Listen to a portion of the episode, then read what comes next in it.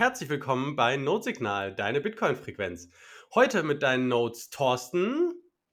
Hallo. Und mir, Martin. Und wir haben heute als Gast den Bastian. Salü. Das ist die dritte und letzte Folge der ersten Notsignal Business Woche, aber keine Sorge, zweite Business Woche ist schon zur Hälfte geplant und steht auf jeden Fall in den Startlöchern. Und vor allen Dingen ist es unsere 50. Notsignal Folge, von daher sehr schön, dass wir da einen so coolen Gast für dich dabei haben, Bastian. Ja, herzlichen Dank für die Einladung. Ich bin natürlich besonders geehrt, darf ich heute eine Jubiläumsfolge mit euch gestalten. Sehr schön. Hast du einmal die Blockzeit für uns? Natürlich, voll vorbereitet. Die 741149. Eine wunderschöne Blockzeit für unseren, unsere 50. Folge. Gut, magst du vielleicht einfach mal so ein bisschen was zu dir erzählen? Ähm, ja, das kann ich gerne machen. Also nochmal, mein Name ist Bastian. Ähm, ich bin Co-Founder einer von dreien bei äh, der Lightning Payment Services AG, kurz LIPA. Ähm, ich mache seit äh, eigentlich seit meinem elften Lebensjahr bin ich in bin ich mit Computern verbandelt, ähm, bin zwischendrin ein bisschen abgeschweift, äh, habe also Chemie studiert aufs Diplom, bin aber dann relativ zeitig wieder zurück ins in das Computerwesen gekommen und bin im, seit äh, gut 25 Jahren Software Engineer. Daher auch dann meine Rolle bei Lipa. Bin dort äh, die sogenannte CIO-Rolle, mache dort, was Operations und äh, Quality Assurance anbelangt. Genau, so, so viel kurz zu mir. Perfekt. Da kannst du ja auch dann direkt dann auch mal erzählen, wenn du schon das Stichwort gegeben hast. Äh, was ist denn LIPA genau? Ähm, LIPA ist tatsächlich eine, oder wir, wir positionieren uns als die schweizerische Lösung für Bitcoin Lightning Payments zu empfangen. Wir versuchen also, oder wir machen es eigentlich sehr einfach für unsere Kunden. Ähm, Im Moment sind es Small and Media Businesses, Bitcoin mittels äh, einem Point of Sales zu empfangen. Wir haben uns hier zum Ziel gesetzt, dass es möglichst einfach ist, dass die Einstiegshürde sehr, sehr niedrig gehalten wird, ähm, hin von Applikationsdownload über einen kurzen äh, Registrationsprozess, der eine E-Mail und eine Telefonnummer äh, beinhaltet, dass wir einen Rückkanal zu unseren Kunden haben, ähm, dann sofort die Applika äh, Applikationsinstallation und ähm, Ziel ist binnen fünf Minuten inklusive Download, dass das Business ähm, Bitcoin via Lightning empfangen kann. Das heißt, Lipa kümmert sich zum Schluss um die ganze Technik. Wir bauen also eine, eine Lightning-Node für unsere Kunden auf, schauen nach der Liquidität, halten die Node online und sodass der Kunde jederzeit Bitcoin via Lightning empfangen kann. Aber ihr seid non-custodial. Genau, wir zielen auf das Non-Custodial ab. Im Moment sind wir noch in der MVP-Phase. Die haben wir, haben wir gerade abgeschlossen. Ähm, mit der MVP-Phase haben wir die Market-Akzeptanz getestet. Die ist im Moment noch voll custodial. Die nächste Version, die wir rausbringen werden, ähm, ist dann eine Non-Custodial-Version, wo der Kunde seine Schlüssel auf dem, auf dem Telefon ähm, verwaltet und dort entsprechend auch Backup-Mechanismen hat. Für unsere Zuhörer ganz kurz, was äh, bedeutet MVP-Version?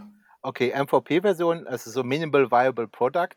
Hier geht es darum, möglichst schnell äh, eine lauffähige Version dieser, äh, des, des, der gewünschten Applikation zu haben, um zu schauen, wie wird sie von den, äh, von den Benutzern angenommen.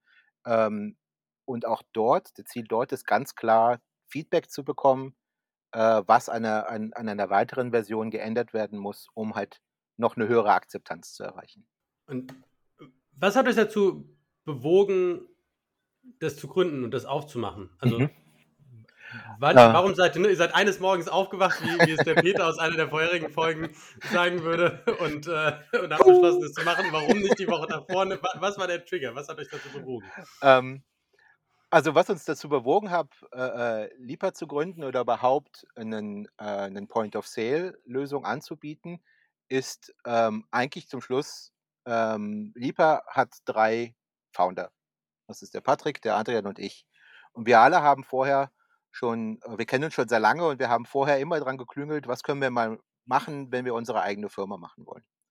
Und ähm, da wir alle drei sehr, sehr von Bitcoin überzeugt sind, ähm, haben wir gesehen, okay, wir wollen, dass Bitcoin im Alltag für den Otto-Normalverbraucher immer zugänglicher wird.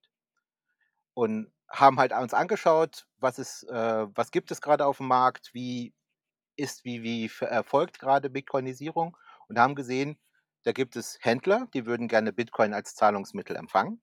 Und es gibt ähm, Menschen, wie du und ich, die würden gerne mit Bitcoin zahlen. Aber so, die eine Partei sagt, äh, ja, aber es zahlt ja keiner damit. Und die andere Partei sagt, ja, aber wir können ja gar nicht. Wir würden einfach gerne, wir würden aber gerne Bitcoin ausgeben, aber es geht nicht. Und dann haben wir uns die Challenge genommen und haben gesagt, okay, dieses Henne-Ei-Problem gehen wir jetzt mal an. Haben dann über Befragungen herausgefunden, dass wir eigentlich sinnvollerweise äh, erstmal den Händler angehen, also ein Point-of-Sale-System machen, wo der Händler eben nicht hinter sein eigenes IT-Department haben muss. Weil hier ist halt uns auch aufgefallen, ähm, dass Businesses oder die Business-Eigentümer sich sehr gerne auf ihr eigenes Business konzentrieren und sich eigentlich nicht damit abgeben wollen, ähm, jetzt brauche ich ein Zahlungssystem, weil Leute sollen ja bei mir auch Sachen kaufen. Und ähm, das geht im Moment sehr einfach. Dann gehe ich zu Six, zu Wordline, gehe, gebe denen entsprechend viel Geld, dann bekomme ich so das Kästchen, was ich mir irgendwie in den Laden stellen kann und dann können Leute mit der Karte zahlen. Und ähm, solche Systeme äh, gibt es halt im Bitcoin-Bereich jetzt gerade im Anfang erst. Und Lieber hat dann gesagt, oder wir haben dann gesagt, wir machen äh, eine Software-Applikation, die, die sich jeder herunterladen kann und dann ohne eine große Einstiegshürde zu haben, jetzt sofort Bitcoin via Lightning empfangen kann. Das können wir mit jeder Wallet, weil wir den, mit jeder Lightning Wallet, muss ich ergänzen, weil wir den, eine ganz normale, oder weil wir dem äh, Lightning Standard, wenn es zu Payment Requests, zu Invoices geht, folgen. Und ähm, genau, deswegen haben wir gesagt, wir machen jetzt erstmal den Point of Sale um eben mal den Leuten, die halt gerne mit Bitcoin zahlen würden, die Möglichkeit dazu geben.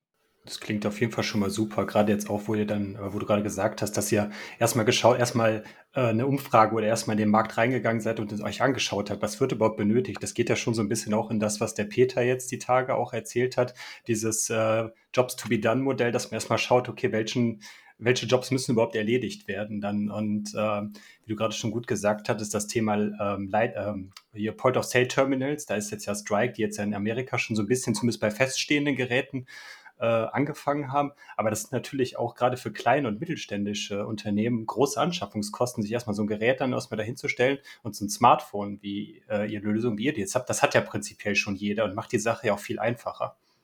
Genau. Weiter kommt dazu, ähm, solche Geräte kosten äh, Unterhalt. Also häufig wird eine Miete gezahlt und mit dieser Miete wird vielleicht ein Support bezahlt.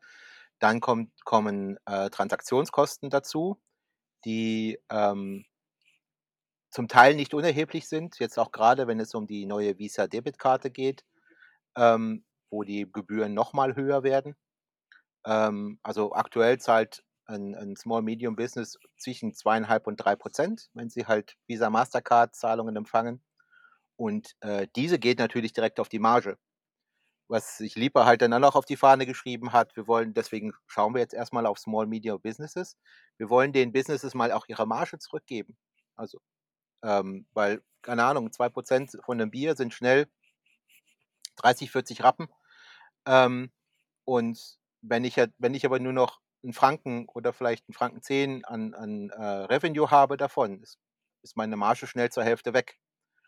Und ähm, das hat sich halt Lipa auch auf die Fahne geschrieben, dass wir halt fair und transparent eben solche äh, unsere Gebührenstrukturen machen und auch sehr niedrige Gebühren verlangen. Und ihr habt aber ja noch, noch mehr Sachen, die, die euch besonders machen. Also wir hatten ja vorher auch schon mal gesprochen, sowas wie Anbindung an Kassensysteme, Steuersysteme und so. Magst du vielleicht da so ein bisschen was zu sagen, so an diese diese, ich sag mal, Business-Funktionen, an die vielleicht der normale Endverbraucher bei so einer Wallet gar nicht denkt? Ähm, ja, kann ich natürlich sehr gerne machen. Ähm, wir kommen, also muss ich dazu sagen, wir kommen jetzt gerade aus dem MVP. Der MVP war halt gerade der, das, unser Market-Akzeptanz, dass es ein, ein, sehr einfacher Point of Sale ist, der einfach mal für sich alleine gestanden hat. Natürlich ähm, haben, wir im, äh, haben wir im Hintergrund ähm, eine ein Register aller Transaktionen, in welchem Status sie sind, ob sie äh, erfolgreich waren, ob sie abgebrochen sind, ob sie gesettelt worden sind. Ähm, und dazu schreiben wir uns jedes Mal immer noch den Wechselkurs und wie viel Franken bzw. Euro das waren, sodass wir im Endeffekt dann hingehen können und daraus äh, Tax Reports generieren können. Also sprich, was wir ähm, unseren Kunden tatsächlich in Zukunft anbieten werden, ist, dass sie sich einen täglichen, einen monatlichen oder dann auch über, das, über einen bestimmten Zeitraum gefiltert, ähm, sich die, die Transaktionen, die sie über ihre Applikation oder die sie über Lipa äh, getätigt haben, herunterladen können, die es in ein Excel-Format ähm, also gespeichert bekommen und dann, ähm, wenn sie von dort aus nicht weiter wissen, haben wir entweder, zumindest im Moment in der Schweiz, entsprechende Treuhänder im Hintergrund, wo wir dann helfen können, wie so ein äh, Tax-Report gemacht wird, also Mehrwertsteuerreport alle drei Monate, ähm, wie, das, wie die Zahlungen, die sie empfangen haben, oder wenn es entsprechend Auszahlungen gegeben hat auf eine andere Wallet, äh, die dem Business gehört, dass halt dort entsprechend die, Buchungs-, die Buchungen ordentlich in dem Accounting-System gemacht werden. Da helfen wir dann auch. Ja, super. Ähm, du hattest gerade eben schon mal angesprochen, dass ihr so ein bisschen versuchen wollt, dem, den Kunden, also den, den Händlern, so ein bisschen von ihrer, von diesen hohen Gebühren runterzukommen. Äh, wie, in welcher Form finanziert ihr euch denn, beziehungsweise was ist euer Geschäftsmodell mit der Wallet, die ihr oder mit der Applikation, die ihr verfolgt? Mhm. Das, das, ange, das ange, äh, aktuelle Geschäftsmodell, was wir verfolgen, ist äh, tatsächlich Transaktionsgebühren.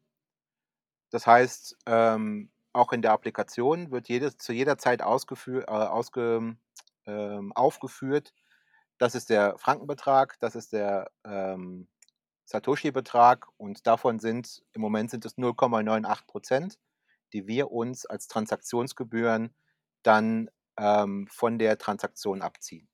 Unser Geschäftsmodell baut quasi darauf aus, dass wir uns über Transaktionsgebühren finanzieren. Mhm. Da noch vielleicht auch nochmal eine technische Frage hinterher. Ähm, äh, unterstützt äh, eure, die, die Lipa Wallet, unterstützt die auch On-Chain-Transaktionen oder ist das rein Lightning aktuell? Ähm, der MVP aktuell ist rein Lightning. Hm. Wir haben aber tatsächlich über, über den MVP rausgefunden, dass ähm, gerade wenn äh, bei den Millennials, ähm, dass dort sehr viele ihre ähm, über Binance, über ähm, Coinspace und so weiter ähm, hoddeln beziehungsweise ihre Bitcoin kaufen. Und wenn sie es dann nicht gerade über Kraken tun, wo sie dann die Sachen via Lightning wieder abziehen können, ähm, haben sie dann ihre, ähm, ihre Funds quasi auf einer On-Chain-Wallet liegen. Äh, Ziel ist es tatsächlich auch jetzt mit der ersten Version, die wir äh, dann in den App Stores haben werden, dort On-Chain-Transaktionen entgegenzunehmen. Allein um die Adaption jetzt auch hier zu steigern. Mhm. Dann vielleicht noch eine ganz schnelle Frage noch hinterher, auch nochmal ein bisschen technischer Natur. Ähm, die, die Lightning Wallet oder die Lightning Node, die betrieben wird, mhm. ähm, liegt die auf dem Gerät oder äh, ist es quasi ähnlich wie es zum Beispiel auch, ähm, ich weiß nicht, glaube ich, Breeze macht das ja auch so, dass es quasi eine öffentliche Node gibt, die dann von dem Wallet-Hersteller betrieben wird und dann gibt es private Kanäle zu den eigentlichen Wallets. Ist das bei euch ähnlich umgesetzt? Also äh, aktuell ist die Architektur so vor, dass äh, wir äh, eine explizite Node für unseren Kunden betreiben und die ähm, Schlüssel und die Seed Phrases und so weiter liegen beim Kunden ähm, auf dem Gerät, wenn du so willst. Also der private Schlüssel ist ausgelagert. Wir haben sowas wie einen Remote Signer, den wir, wo wir das Endgerät vom Benutzer nutzen, für die Transaktionen zu signieren.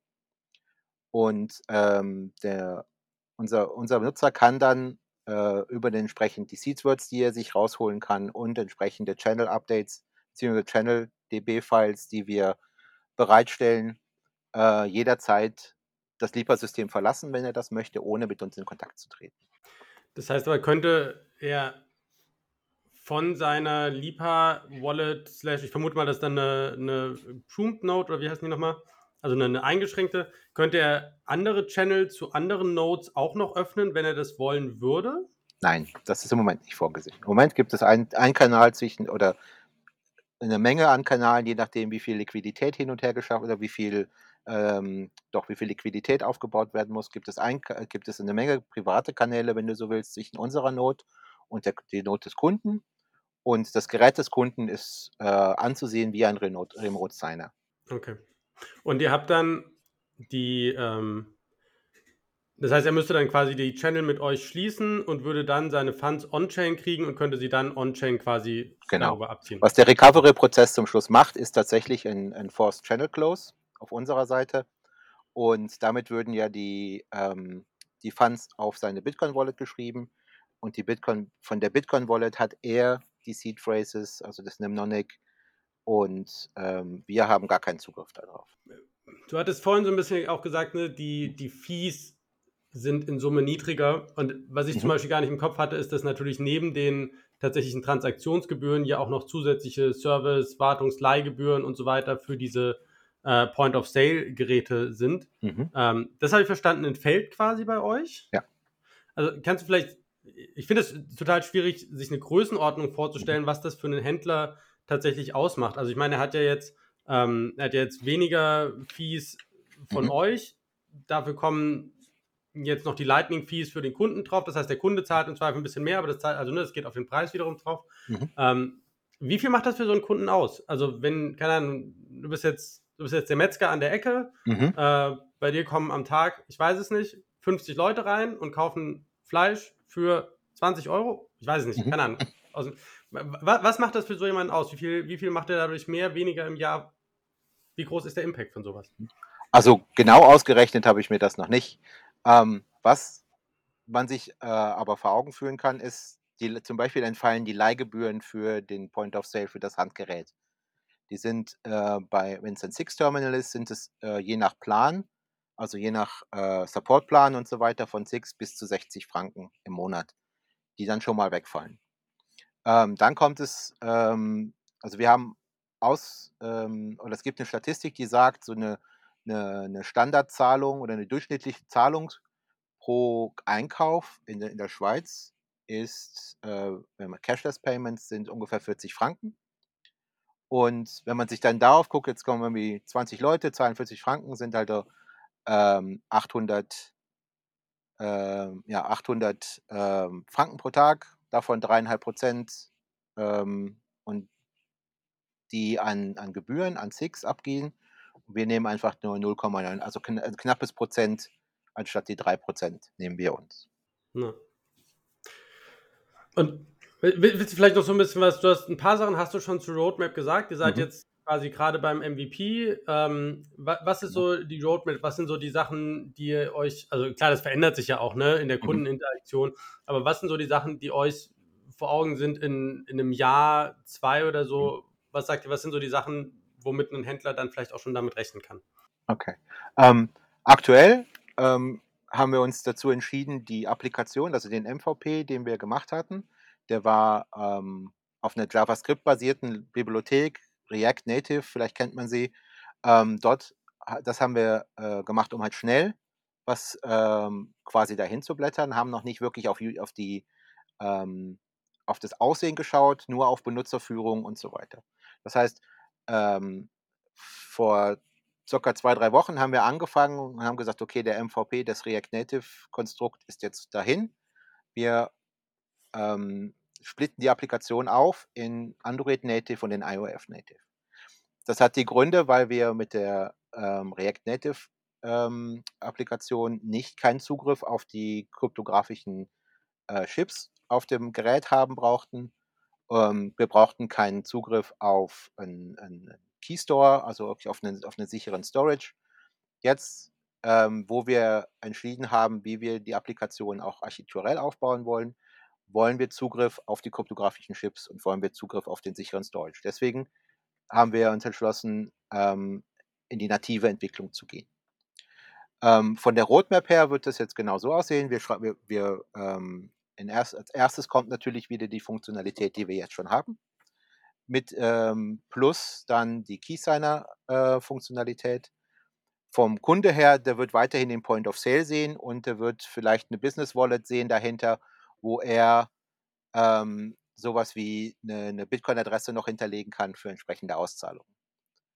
Und wo, ähm, weiterhin, das ist geplant, Ende, Ende dieses Jahres, Anfang nächsten Jahres, wollen wir dann auch die Consumer-Seite angehen, dass wir halt ähm, eine, ähnlich der Moon oder einer Wallet of Satoshi, eine eigene Wallet haben, wo halt wir dann komplementäre Funktionalitäten für die Business Wallet dazu nehmen können.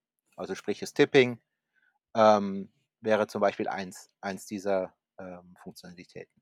Ähm, weiterhin haben wir geplant, dass, ähm, oder haben wir, ähm, oder sehen wir sehr stark ein, dass nicht alle Funktionalität, die man in, in einem Business braucht, äh, sich auf einem Handy abbilden lässt. Deswegen haben wir vor, noch so eine Art Cockpit zu machen, wo man eine Weboberfläche hat, wo man sich alle ähm, Transaktionen zum Beispiel angucken kann und die entsprechend filtern kann und von dort aus in die verschiedensten Formate, wie es CSV, vielleicht das, das EST oder das CAMP 53, ähm, direkt zu exportieren. EST und CAMP 53 sind ähm, standardisierte Importformate für ähm, Buchhaltungssysteme. Also in der Schweiz ist mehr CAMP 53 und in Deutschland ist ja das EST-Format, dass man halt direkt als Händler oder als, als Geschäft hingehen kann, dass äh, sich aus der Cockpit die Transaktionen exportieren kann und dann direkt in das, in das, in das Buchhaltungssystem importieren kann, dass die Verbuchung gleich geschieht. Ähm, das ist eins. Bis hin zu äh, noch ganz anderen Features, die noch nicht ausgereift sind, äh, um sie jetzt hier zu erzählen. Sehr schön. Wenn ihr die, die native, nochmal kurzer Kommentar zu den nativen Entwicklungen, das macht ja durchaus auch Sinn. Ich weiß nicht, ob jetzt in dieser äh, JavaScript-Bibliothek ist es da überhaupt möglich, so, ähm, so zum Beispiel den NFC-Chip oder sowas zu nutzen, den in den Geräten eingebaut hat. Das ist ja gerade für so ein Point of Sale, gerade, sage ich mal, für Leute, die jetzt mit Bitcoin noch nicht so viel zu tun haben, aber jetzt dann in den letzten zwei Jahren, gerade durch Corona, dieses kontaktlose Bezahlen immer mehr sich daran gewöhnt haben. Das ist ja da auch schon fast schon so ein Must-Have in irgendeiner Form, wenn man die Leute dahin bringen will, dass man das nutzen kann. Ging das vorher auch schon oder äh, kommt also, das dann jetzt auch? Also React Native arbeitet mit sogenannten Java-Brücken. Also sprich, es gibt äh, entsprechende Schnittstellen, die man dann von der einen äh, von der einen Computersprache oder von der Skriptsprache in, äh, in Java umsetzen kann, wo dann das Java-Programm den Zugriff auf den Chip beziehungsweise auf die Funktionalität bietet. Ähm, haben wir und für uns festgestellt, ähm, wenn wir mit der, mit der React Native weiterfahren, müssen wir das für Android und für iOS extra machen. Und wir haben immer noch die Herausforderung, das sicher zu bekommen.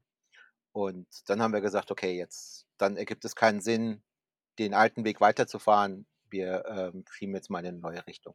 Auch haben wir sehr viel gelernt im Sinne, wie ähm, ist die Applikation architekturell am besten aufgebaut. Und das nehmen wir jetzt natürlich mit in die, in die iOS und Android-Implementierung. Ähm, Hat sicherlich dann auch einen Performance-Unterschied dann auch, wird es genau. dann auch machen, wenn man Dinge direkt nativ auf dem, auf der oder auf der Programmiersprache schreibt, die für das äh, Betriebssystem halt auch ausgelegt ist. Oder die Applikation in dem Fall dann. Das ist genauso. Vor allem, ähm, es, es fühlt sich viel flüssiger an. Also man, ähm, sogar egal ob es auf dem iPhone oder auf dem Android-Gerät ist, ähm, man kommt in Haptiken, die man schon kennt. Ähm, der, es wird vom Prozessor besser unterstützt, weil es entsprechende Mechanismen gibt, wo quasi ein, ein, ein, wie so ein ähm, Forecast gemacht wird, in welche Richtung bewegt sich jetzt die Applikation und so weiter. Das, es, es wird alles viel flüssiger, da hast du recht. Genau. Ähm, Nochmal zurückzukommen auf das Kontaktgeld, äh, kontaktlose Zahlen. Ähm, da hat es tatsächlich auch die letzten zwei Jahre, letzten zweieinhalb Jahre hat den Otto Normalverbraucher tatsächlich jetzt auch gelehrt, wie man das mit den QR-Codes macht und so weiter. Das ist natürlich für uns, wenn wir in unserer Applikation QR-Codes darstellen, wie halt klassisch so, eine, so ein Lightning-Invoice halt dargestellt wird, mittlerweile wissen die Leute, was damit zu tun. Genau. Die Herausforderung für uns wird jetzt das wäre das ist sicherlich auch eine Sache, die wir mit der mit unserer Consumer-Applikation auch gerne angehen würden, ist, dass man eben nicht die Applikation aufmachen muss und mit der Applikation, also seine Wallet aufmachen muss und dann mit der Wallet den QR-Code scannt, sondern dass man einfach blöd gesagt nur das, das, das, äh, die ähm, Fotografie, den, den Fotogra die Kamera vom Gerät aufmacht, die, äh, mit der Kamera das, äh, den QR-Code scannt und dann weiß das Gerät, okay, jetzt öffne ich Lipa und be be begibt die Person direkt schon dorthin, wo sie halt eigentlich nur noch die Zahlung bestätigen muss. Das ist so auch so eine kleine Vision, die wir haben. Hm, ja, es gibt ja schon so äh, LNURLP-Adressen zum Beispiel. Das ist ja dann auch so ein, ich weiß nicht, ob oder Lightning Doppelpunkt. Das sind ja dann so standardisierte äh, Verfahren, die dann auch Browser oder dann die, die Smartphones schon automatisch erkennen, okay, äh, irgendwie die Applikation, die mit diesem äh, LNURL-Code dann ver versehen ist, öffnet die dann da die Standard-App dann dafür auf. Genau. Das muss die App, das muss die App machen. Die App, die App muss sich dafür registrieren für den, für die äh, URI, aber ähm, es gibt dort Wege und Möglichkeiten, wie genau das passiert, genau. Deswegen sieht man auch hin und wieder, wenn man einen QR-Code scannt und das ist, äh, keine Ahnung, eine LN-URL oder das ist eine, eine, äh, eine Lightning-Invoice, dass er auch unten schon vorschlägt, dass, dass, das, dass das Telefon schon vorschlägt, welche willst du jetzt öffnen? Willst du deine Breeze-Wallet öffnen? Willst du eine Blue-Wallet öffnen? Nimmst du Moon? Ja, das ist halt, ähm, das gibt es tatsächlich schon. Jetzt habt ihr ja eine relativ lange Entwicklungszeit vor euch, wo ihr noch nicht so weit seid, dass die Kunden euch und vor allem noch nicht ihren ganzen Warenverkehr darüber äh, laufen lassen. Wir versuchen ja auch so ein bisschen neuen Business-Anfängern zu sagen, okay, wie macht man das, wie überbrückt man das, wenn man was entwickeln will? Ähm, wie finanziert man sich? Also was ist so euer Modell, wie ihr quasi die, die ganzen Kosten und auch eure Lebenshaltungskosten und so weiter, wie tragt ihr das? Wie macht ihr das? Also, wo wir angefangen haben mit Lipa, ähm, und das gilt für mich im Moment tatsächlich auch noch, ähm, wir haben es neben unserem normalen Job gemacht. Also wir haben unseren Job nicht aufgehört, wir haben ganz, wir haben reduziert. Also ich zum Beispiel habe auf 80 Prozent reduziert. Das hat äh, der Adrian ist irgendwann auf 60 Prozent und der Patrick ist dann auch äh, hat auch seine Arbeitsleistung für äh, seine Kunden reduziert. Und wir haben es dann quasi in den restlichen 120 Prozent, die man so noch Zeit hat, äh, in den Rest der Woche haben wir das gemacht, oder? Also sprich ähm, einfach nachmittags, abends, übers Wochenende geguckt, äh, wie kriegen wir äh, wie kriegen wir das, äh, das Zeug ans Laufen. Ähm, dann hatten wir sehr, sehr früh das Glück äh, über unsere Kontakte. Ähm, es gibt in der Schweiz gibt es ein, ähm, für die Auszubildenden äh, jedes Jahr wie sowas wie ein Wettkampf, nennt sich Swiss Skills. Dort ähm, gibt es für die verschiedensten äh, Gruppen, vom Kellner bis hin zum, zum äh, Webdeveloper, gibt es bestimmte Sparten, wo sich äh, Lernende also Leute in Auszubildung oder Menschen in Ausbildung, äh, dort bewerben können und sich dann dort mit anderen Leuten, mit anderen ähm, Auszubildenden der gleichen Sparte messen können. Dort sind sowohl der Patrick als auch ich und auch der Adrian schon sehr lange aktiv. Das heißt, wir hatten sehr gute Connections zu Ausbildungsfirmen, äh, zu ähm, Companies, die halt immer wieder auch gute Projekte suchen. Und wir, ähm, das heißt, äh, wir konnten relativ zu Anfang schon drei Programmierer, die war zwar in Ausbildung, aber mit dazu nehmen, die uns geholfen haben, diese React Native-Applikation umzusetzen. Ähm, mit den gleichen dreien gehen wir eigentlich jetzt gerade weiter. Die lernen jetzt gerade, wie das IO, wie, wie iOS funktioniert, mit entsprechenden äh, Senioritäten, die wir jetzt dazu genommen haben und äh, entwickeln dann die iOS bzw. Android-Applikation. Um zur Frage zurückzukommen, ähm, erstmal haben wir gebootstrapped. Ja, wir haben unsere, wir haben unseren Tagesjob nicht aufgehört. Wir haben halt mal in unserer Freizeit damit angefangen, Konzepte geschrieben ähm, und, und mal einen Business Case gerechnet, Leute befragt und die ganzen Kram gemacht. Bis wir dann gesehen haben, okay, das ergibt Sinn.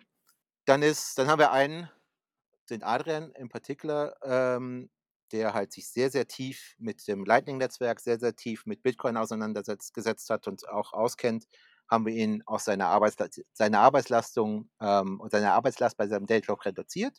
Und Patrick und ich haben dann quasi ihn gezahlt, dass er weitermachen, dass er mehr, mehr Aufwand oder mehr Arbeit in, in Lipa stecken kann.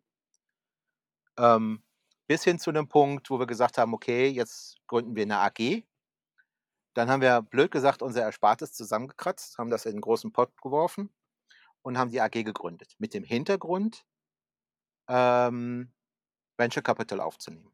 Weil wir wussten damals schon, dass es, äh, das wird eine größere Sache, wenn das, wenn das so erfolgreich wird, wie wir uns das vorstellen, wie wir äh, sehen oder wie wir meinen zu sehen, dass es werden kann, ähm, ist es eine gute Idee, das nicht auf eigene Schultern zu tragen, sondern vielleicht uns Hilfe zu holen mit einem, mit einem Investment.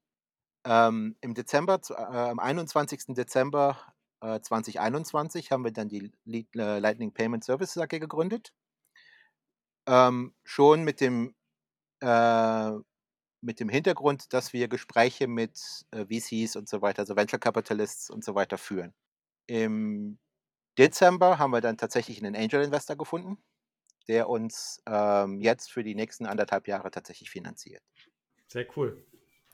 Das heißt, äh, Erstmal viel privates Investment und dann ja. Fremdkapital. Also, und es das heißt, dass ihr, korrigiere mich Thorsten, gleichzeitig mit Notsignal gegründet habt.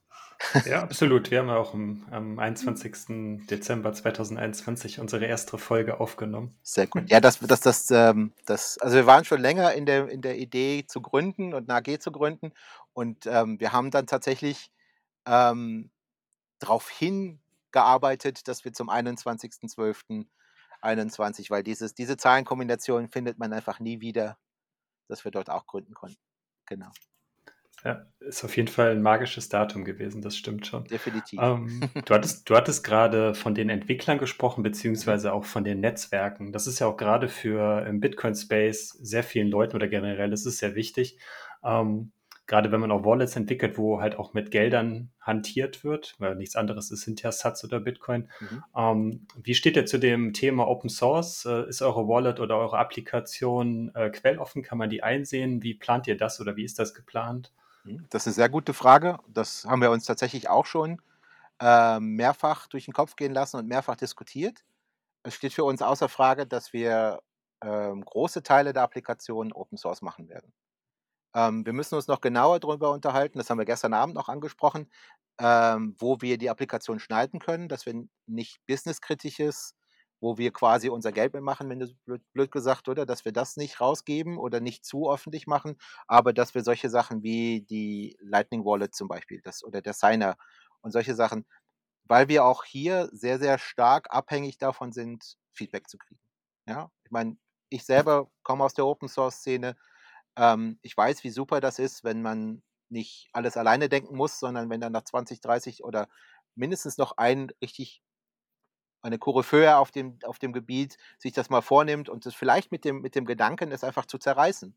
Ja, und dann da, schon dadurch einfach ordentliches Feedback geben kann. Ich meine, solange es, für mich ist Feedback immer super, solange es konstruktiv ist. Ja, ich bin der Erste, der eingesteht, ja, das ist vielleicht nicht so gut oder hier, wie können wir das verbessern? Und hier positioniert sich Lipa tatsächlich auch stark, dass sie sagen, okay, ähm, wir sind ein Community ähm, in der Richtung, dass die Community uns sehr, sehr stark stützt. Ja, wir haben ähm, immer, wenn wir unsere Geschichte erzählen, immer wenn wir unsere Idee erzählen, auch in der Community trifft es sofort auf sehr, sehr großen Anklang. Und äh, wir haben in der Community, gerade in der 21-Community oder auch in der, in der Berner Community, oder in der Schweizer Community vielmehr, also die Dezentralschweiz, haben wir ähm, sehr, sehr starke Unterstützer, die wirklich für uns rum, rumlaufen und Businesses darauf ansprechen, warum sie denn nicht Bitcoin als Zahlungsmittel nutzen wollen. Und wenn, wenn das Business dann fragt, ja, wie geht das denn und weiß ich was, sagen sie, ja, schau, schau dir mal Lipa an, hier ist die Webseite. Darüber kriegen wir sehr, sehr viel Feedback. Und ähm, deswegen auch, um zum Open Source Gedanken zurückzukommen, ähm, hier ganz klar die Idee, große Teile der Applikation zu Open Sourcen, um halt auch das Vertrauensverhältnis hochzuhalten. Man kann da reinschauen, wir, sagen, wir, wir äh, tun, was wir sagen und äh, jeder kann es sich angucken und kann entsprechend verifizieren. Wie ist das Thema Regulatorik für euch? Wie erlebt ihr das? Dadurch, dass wir im Moment, also Regulatorik insgesamt ist in der Schweiz ähm, sehr einfach. Also in der Schweiz gilt Bitcoin als weitere Fremdwährung und du bist als Geschäft oder als Business bist du frei, diese zu empfangen. Du musst, wenn du nicht gerade im Kanton Zug bist, musst deine Steuern musst du in Schweizer Franken bezahlen. Wie du die Schweizer Franken bekommst, ob du, ähm, das, ob du die Bitcoin selber zurückwechselst in Schweizer Franken oder ob du über einen Exchange gehst als Business, ähm, ist dir selbst überlassen. Wenn du über einen Exchange gehst, hast du entsprechende Regulatorien oder entsprechende Rahmen, die du einhalten musst. Ähm, als Lipa positionieren wir uns äh, tatsächlich als Software Company. Ähm, dass wir, deswegen auch der Gedanke des Non-Custodial-Systems, dass wir einfach das System bereitstellen und ähm, dann, wenn eine ähm, Regulatorik käme, wir sagen können, wir sind Softwareentwickler, wir haben keine Daten, wir haben nicht, wir haben nur eine Telefonnummer und eine E-Mail-Adresse, wenn überhaupt, und ähm, können nicht wirklich über Transaktionsflüsse und so weiter Auskunft geben. Ähm, wenn es jetzt dazu kommt, und da wird es sicherlich äh, früher oder später zu kommen, dass wir von Lipa-Seite her den Wechsel in Franken, in Euro, also zurück in Fiat zulassen wollen. Ähm, weil die Anfrage ist jetzt gerade äh, zur aktuellen ähm, aus, also zur aktuellen Ausbreitung von Bitcoin ist die Frage natürlich die erst, eine der ersten, die wir gestellt bekommen. Wie bekomme ich denn jetzt mein, wie bekomme ich wieder Schweizer Franken dafür? Dann werden wir uns ähm, als, als SOR, ich habe jetzt gerade vergessen, was diese Abkürzung kommt, also quasi als Broker ähm, irgendwo regulieren lassen müssen, damit wir den Exchange machen dürfen. Aber hier in der Schweiz äh, gibt es ähm, von der FINMA, das ist die Regulierungsbehörde in der Schweiz, die halt sich über die ganze ähm, Regulatorien in, im Finanzsystem kümmert, gibt es tatsächlich drei, ähm, drei Ausbaustufen oder drei Lizenzstufen. Die erste Stufe, die muss man nicht groß beantragen. Die hat quasi jedes Fintech-Unternehmen, das ist die sogenannte Sandbox. Dort kann man, oder dort hat man schon recht Reichweite, Reichweite ähm, recht große Reichweite, was das Halten von Kundengeldern und so weiter anbelangt. Dann gibt es die Fintech-License, ähm, die das Ganze extrem ausbaut und dann zum Schluss gibt es die Bankenlizenz, ähm, wo, wo, wir wahrscheinlich gar nicht hinwollen. Also wenn, wenn wir halt in der Richtung kommen, dass wir uns mit Regulatorien auseinandersetzen müssen, ist es wahrscheinlich ähm, mal in der Schweiz mal eher die Fintech-License und wenn wir dann weltweit angucken, ist tatsächlich noch nicht gesagt, wie, wie das dann dort aussieht. Da sind wir noch in, den, ähm, in der Discovery-Phase. Sehr schön. Sowas wie Travel Rule, ist das für euch ein Thema? Irgendwie eine, eine, eine Bedrohung? Kommt das auf euch zu?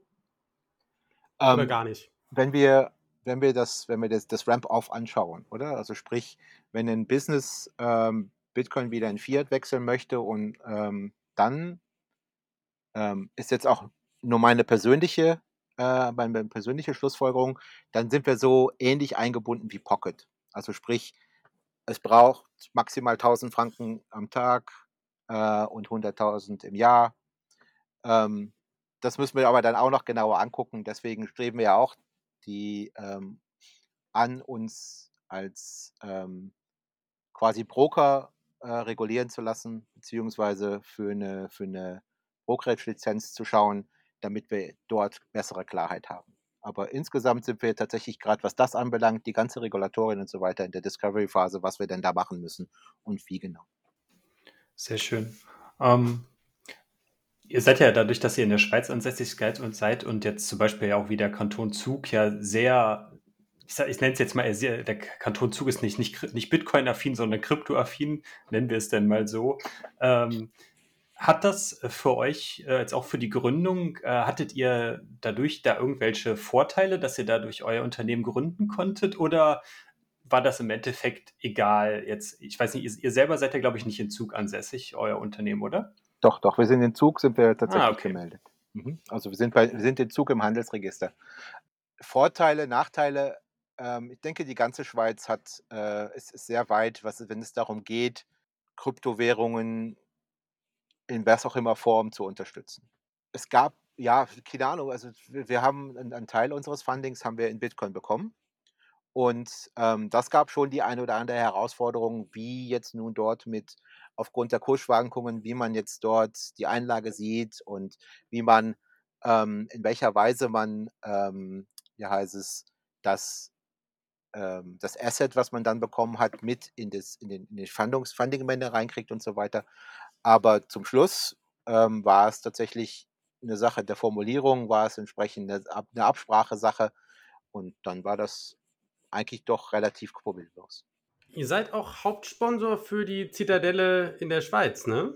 Genau, ja, das ist richtig. Wir haben uns mit Pocket zusammengetan und haben ähm, die, die Hauptsponsorinship für die äh, Zitadelle in der Schweiz ähm, uns dafür entschieden. Ähm, das fragst du sicherlich, warum wir das machen, gemacht haben und warum wir das wollen. das wäre die logische Frage. Ja, warum, macht Genau. ihr das? Also, ne?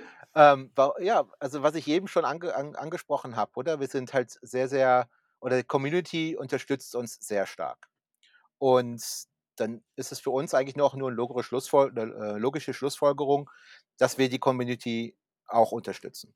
Und wenn es dann, wenn es dann darum geht, äh, Events auszurichten, ich meine, die, das, äh, auch das Bitcoin Meetup in Bern, das äh, findet schon an einem Ort statt, wo Lipa aktiv ist, also wo das, äh, wo das Business äh, Lipa nutzt, für Bitcoin-Zahlungen entgegenzunehmen. Und äh, dann haben wir gesagt, wenn es dann schon eine Zitadelle in der Schweiz ist, gibt, dann wollen wir dann auch die, äh, das, dieses Venture entsprechend unterstützen, dass ähm, wir dort eine, eine coole Veranstaltung mit coolen Leuten hinkriegen. Und das ist eigentlich groß, groß und Ganzen ist das als unsere Hauptmotivation. Natürlich Flagge zeigen, natürlich äh, Lipa ein bisschen äh, noch, noch bekannter machen, als es eh schon ist. Aber Grundmotivation ist Give Back. Hm. Sehr schön. Da können wir jetzt vielleicht auch von uns auch nochmal den Hinweis geben, was wir jetzt in den letzten Folgen immer gemacht haben. Äh, hier die ganze Notsignal-Crew ist natürlich auch auf der Zitadelle dabei. Das heißt dann, wenn, wenn ihr dann auch da seid, dann werden wir uns dann auch persönlich dann mal treffen. Äh, also für alle Leute, die äh, noch kein Ticket da haben und äh, auch unter anderem Lipa gerne mal oder die Leute hinter Lipa mal persönlich kennenlernen wollt. Äh, ich glaube, es gibt noch ein paar Tickets. Ihr könnt noch, könnt, könnt also noch kommen. Ähm, was war das, 12. bis 14. August in der Schweiz, in Münsingen bei Bern, die Bitcoin-Zitadelle in der Schweizer Variante dieses Jahr. Ähm, genau, du hattest gerade auch nochmal gesagt, dass Netzwerken äh, in eurem Fall und die Community besonders wichtig ist. Und da würde ich gerne nochmal ganz kurz zu dem Punkt zurückkommen mit dem Open Source. Ähm, mhm. Das ist ja, ist ja vielleicht dann für euch dann auch definitiv auch dann ein Faktor, um potenziell neue, ich nenne es jetzt mal Ressourcen oder zumindest dann auch Leute zu finden, die vielleicht euch dann bei der Entwicklung unterstützen, weil das ist ja im Endeffekt der Open Source Gedanke, dass da jeder auch bei zu beitragen kann und auch äh, wenn da halt irgendjemand äh, dann sieht, okay, das ist ein cooles Projekt, dazu möchte ich dann beitragen. Ähm, sucht ihr da prinzipiell noch ähm, irgendwelche Leute, die euch in, bei gewissen Sachen unterstützen wollen? Bräuchtet ihr noch irgendwas? Also im Moment sind wir ähm, sehr, sehr stark auf der Suche nach Unterstützung von äh, Ingenieuren, die sich schon mit dem Lightning-Netzwerk auseinandergesetzt haben, die dort mitprogrammieren können, die mit äh, Wissen reinbringen, weil das Lightning-Netzwerk ist halt jetzt noch nicht so alt, oder? Es gibt halt sehr viele, es gibt halt noch sehr viele Möglichkeiten, ähm, dort das, entweder das Netzwerk voranzubringen oder das, die bestehenden äh, Standards, die da sind, auszulegen und zu implementieren. Und ähm, das ist zum Beispiel eine der größten Herausforderungen, die wir im Moment haben. Tatsächlich ähm, alles, was halt mit Channel Management, mit überhaupt dem Aufbau einer Lightning Node und so weiter ähm, zu tun hat, das so stabil und so ähm, in der Implementationsreife zu kriegen, dass wir dort mit ähm, sehr, sehr sicher und produktiv auf den Markt gehen können. Also dort sind wir sicherlich, wenn sich einer berufen fühlt. Wir haben, ähm, ja, also auf Bitcoiner Jobs haben wir Jobs ausgeschrieben, worauf man sich bewerben kann. Ähm, wenn einer halt in, in sich sehr, sehr Lightning-affin ist und uns da unterstützen möchte, nur zu gerne. Das können wir dann auf jeden Fall gerne verlinken, wenn, wenn ihr uns dann mhm. die, den Link mal vielleicht nochmal dazu Verfügung stellt, dann packen wir das ja. in die Show Notes dann für die Leute, die dann vielleicht Interesse haben, da euch zu unterstützen. Sehr ähm, gerne. Genau, dann packen wir das dann mit rein cool. Das ist ja auch häufig das, was, was Open Source Communities, äh, nicht Communities, sondern Firmen mit Open Source machen, dass sie quasi den Open Source Code nutzen als Recruiting-Plattform, weil du halt sagst, naja, wenn es ein cooles Projekt ist, dann mache ich da mit und wenn du mitmachst, sieht das Unternehmen direkt, ah, okay, ne? und das ist halt dieser, dieser Proof of Work-Gedanke, der ja da reinkommt, ne? und das ist, und du hattest genau. das gerade schon angeschrieben, ne, dass ich, wir hatten das in der, in der Folge mit, äh, mit Christo jetzt auch nochmal, ähm, es ist ja schon so, dass man einfach bestimmte Unternehmenswerte hat, die sich, die sich in so ein Unternehmen reinbringen, weil es bestimmte Bitcoiner-Werte sind. Und da ist so Value for Value, Proof of Work, Don't Trust Verify und so, ich sag mal, die ganzen, die ganzen ähm, Bitcoiner-Werte, ne, niedrige Zeitpräferenz, das, das überträgt sich dann irgendwie ins Business und findet einen Ausdruck im Business. Ähm, und und führt vielleicht auch dazu, dass, dass Bitcoin-Unternehmen anders miteinander arbeiten können oder anders Leute finden oder man schon so ein bisschen weiß, okay, wenn ich, wenn ich Bitcoiner einstelle, dann weiß ich, dass die einen Fit zur Unternehmenskultur haben. Das finde ich ein super spannendes Konzept. Ich weiß nicht, wie ihr das erlebt. Ist das bei euch so? Mhm. Merkt ihr das schon? Also wir sind, ähm, was das anbelangt, sind wir ähm, tatsächlich nicht Bitcoin-agnostisch. Äh, agnostisch. Wenn halt, wenn halt Leute oder Bewerber da sind, die sich schon mit Bitcoin auskennen, die schon das Bitcoin-Mindset haben, nehmen wir sie natürlich nur zu gerne, weil wir dann wissen, das passt schon.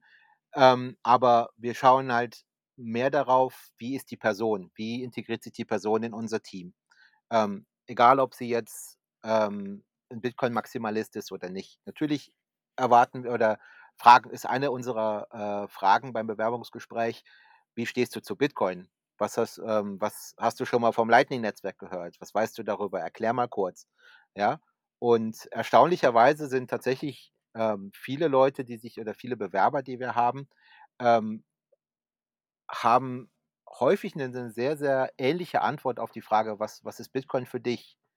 Ähm, da wir weltweit rekrutieren, also wir hatten letztens habe ich einen, ein Bewerbungsgespräch mit einem Paraguaner geführt und der kriegt, ähm, der kam natürlich mit einer komplett anderen Antwort, als wenn ich mit einem Schweizer rede, oder? Für den Schweizer ist Bitcoin so ähm, mal Souveränität, ich hab, kann mal selbst bestimmen, es ist ein Werteauf, Ausbe, ähm, äh. Und mit einem Paraguaner, der sagt, das ist Freiheit für mich, oder? Hier, hier, kann, hier, hier kann ich jetzt mal an einem, an einem monetären System teilnehmen, ohne dass mir ständig einer reinhackt. Das ist schon, finde ich schon sehr interessant. Für Lipa bedeutet das ähm, tatsächlich aber, wir schauen auf die Menschen, wir schauen, passen die ins Team. Das zeigt auch unser Recruitment-Prozess. Ähm, Im Normalfall spreche ich oder der Adrian als erstes mit denen, um halt so ähm, mal den generellen Fit auszuprobieren. Dann kommt einer unserer Tech-Leads entsprechend für den, für den Bereich, äh, entsprechend Lightning oder iOS bzw. Android-Entwicklung. Dann gibt es wie so ein technisches Interview.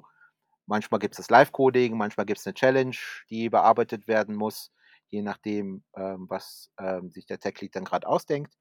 Und dann zum Schluss ähm, gibt es eigentlich nochmal eine Runde mit allen Foundern und dann wird entschieden, die Person kommt dazu oder nicht. Und aber bei uns ist es halt ganz wichtig, wenn das Team schon mal gesagt hat, die Person, mit der können wir, mit der können wir zusammenarbeiten, die hat das technische Wissen, was wir brauchen, dann ist eigentlich für äh, die Founder-Runde ist es eigentlich nur noch, ist der, der, der Mindset-Fit und so weiter dort. Jetzt hast du es ja gerade schon angesprochen, ihr seid ja dann auch eine Global Company und habt, also ne, wahrscheinlich Full Remote und überall auf der Welt Leute. Wie ist das? Wie läuft das? Also, mhm. wie funktioniert diese Zusammenarbeit, wenn wirklich das Team im Zweifel über den ganzen Globus verstreut ist?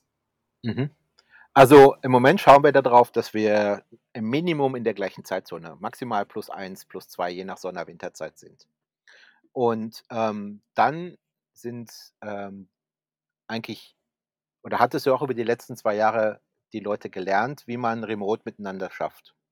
Und das sehen wir bei uns, uns auch ganz stark. Wir haben halt ein, ein, ähm, eine Chat-Software, wir nutzen normalerweise Slack. Dort geht enorm viel äh, Absprache, dann greifen die Leute sehr schnell zum Telefon beziehungsweise zu einem Zoom-Call, um sich halt äh, täglich ähm, Status-Updates zu geben oder um Fragen zu stellen und so weiter. Man ruft sich halt relativ zügig an, bevor man jetzt irgendwie stundenlang hin und her schreibt. Ähm, ich glaube, das liegt auch, glaube ich, so ein bisschen am Recruitment-Prozess. Wir finden einfach Leute, die ähm, schon damit äh, oder mit dem Revo Remote Work so ein bisschen aufgewachsen sind. Damit ist es für uns, wenn es nicht gerade Zeitzonen ähm, jenseits äh, von, von Gut und Böse sind, ähm, finden wir immer einen guten Weg, wie auch, wie, wie die Leute dann miteinander kommunizieren können.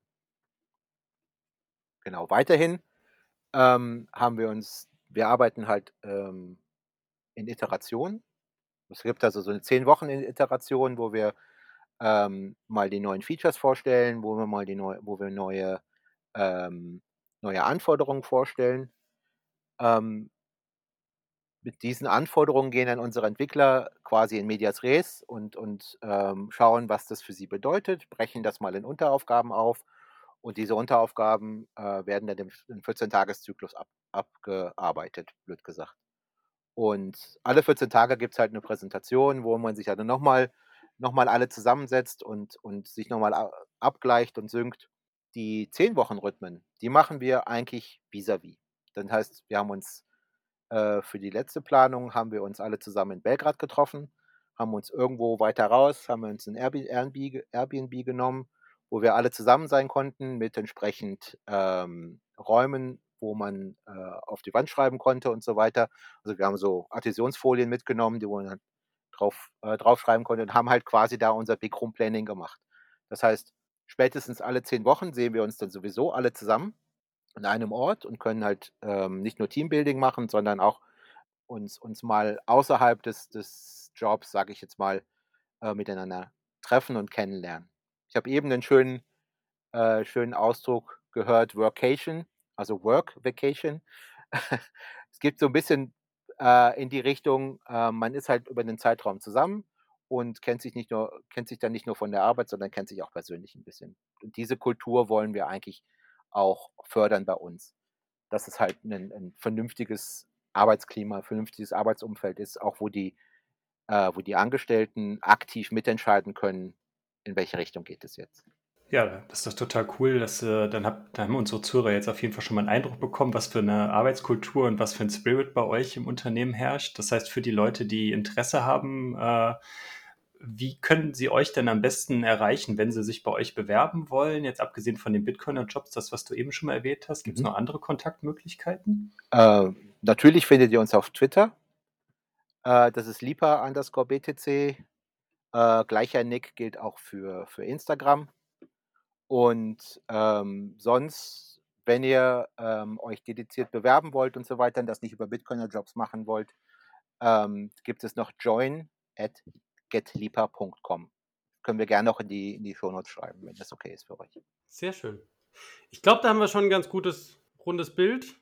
Thorsten nickt. Von daher gibt es noch Sachen, wo du sagst, das würde ich gerne noch erzählen. Irgendwelche letzten Worte von deiner Seite? Ähm, eigentlich nicht. Ich habe, glaube ich, schon eine Menge erzählt und eine Menge Eindruck und Einblick in Lipa gegeben mir bleibt eigentlich nur, mich nochmal wirklich sehr herzlich bei euch zu bedanken. Nochmal für den, äh, für, für die Honor, dass ich die 50. Folge mit euch gestalten durfte. Ähm, ich hoffe, ich bin dem gerecht geworden. Und ähm, ja, und ich freue mich auf jede weitere Folge Notsignal. Ich bin mittlerweile tatsächlich regelmäßiger Hörer. Ich finde es total super. Sehr schön. Wir haben noch so eine Frage, die haben wir, glaube ich, auch fast angestellt in der Businesswoche. Gibt es irgendwelche Tipps, wo du sagst, was du neuen Gründern im Bitcoin-Space oder Bitcoinern, die sagen, ich möchte jetzt was eigenes aufbauen, ich möchte den Space voranbringen, was du denen mitgeben würdest, wo du sagst, das ist das, was mein Tipp an euch ist? Das, also es gibt jetzt keinen speziellen Tipp, es wird nur sagen, wenn ihr das neues Business aufmacht, schmeißt euch nicht Head over Heels da rein, schaut, dass ihr noch einen, einen Einkommensstrom nebenher habt. Äh, ich habe das schon mal für mich selber durchgespielt, ich habe das damals gemacht und es ist nicht gut gekommen. Deswegen seid besonnen, auch wenn ihr euphorisch seid. Ich meine, ich bin auch euphorisch, was Lipa anbelangt. Seid dennoch besonnen und ähm, gibt nicht gleich, schmeißt nicht gerade alles hin, wo ihr irgendwie einen Revenue-Stream habt, sondern macht es langsam und seid geduldig. Patience is key. Sehr schön. Vielen Dank. Ist auf jeden Fall auch ein guter Punkt, das, was auch Peter in der vorletzten Folge gesagt hat, dass man erstmal wenn man sich was überlegt hat, äh, dass man seine potenziellen Kunden mal fragt, ob die überhaupt das, was man denen anbieten möchte, überhaupt haben wollen und dafür bereit sind, Geld auszugeben. Daher dann ja. auch nochmal der Hinweis an die Folge mit Peter. Also, dass man erstmal ein bisschen in die Analyse gehen sollte, welche, äh, ja, welche Probleme gibt es überhaupt in der Welt, die wir mit Bitcoin oder mit einer Technologie auf Bitcoin lösen können. Aber es ist so ein bisschen, es ist, auf der anderen Seite ist es sehr anders von dem, was, äh, was Christo gesagt hat, mit, ne? Jeder hat einen Skill, folgt eurem Skill, ihr werdet auf jeden Fall Sets verdienen. Es ist schön, also es ist eine schöne, diverse Gruppe, von daher ein, ein sehr guter Abschluss. In dem Sinne würde ich sagen, äh, folgt und bewertet uns, kommt in unseren Telegram-Channel, nutzt Podcasting 2.0, um Sets zu streamen, Boost zu schicken, gerne auch mit Fragen, Kommentaren, Anmerkungen und so weiter. Und ansonsten heißt es wie immer, focus on the signal, not on the noise. Bis dahin. Dankeschön. Ciao. Herzlichen Dank. Tschüss. Ciao.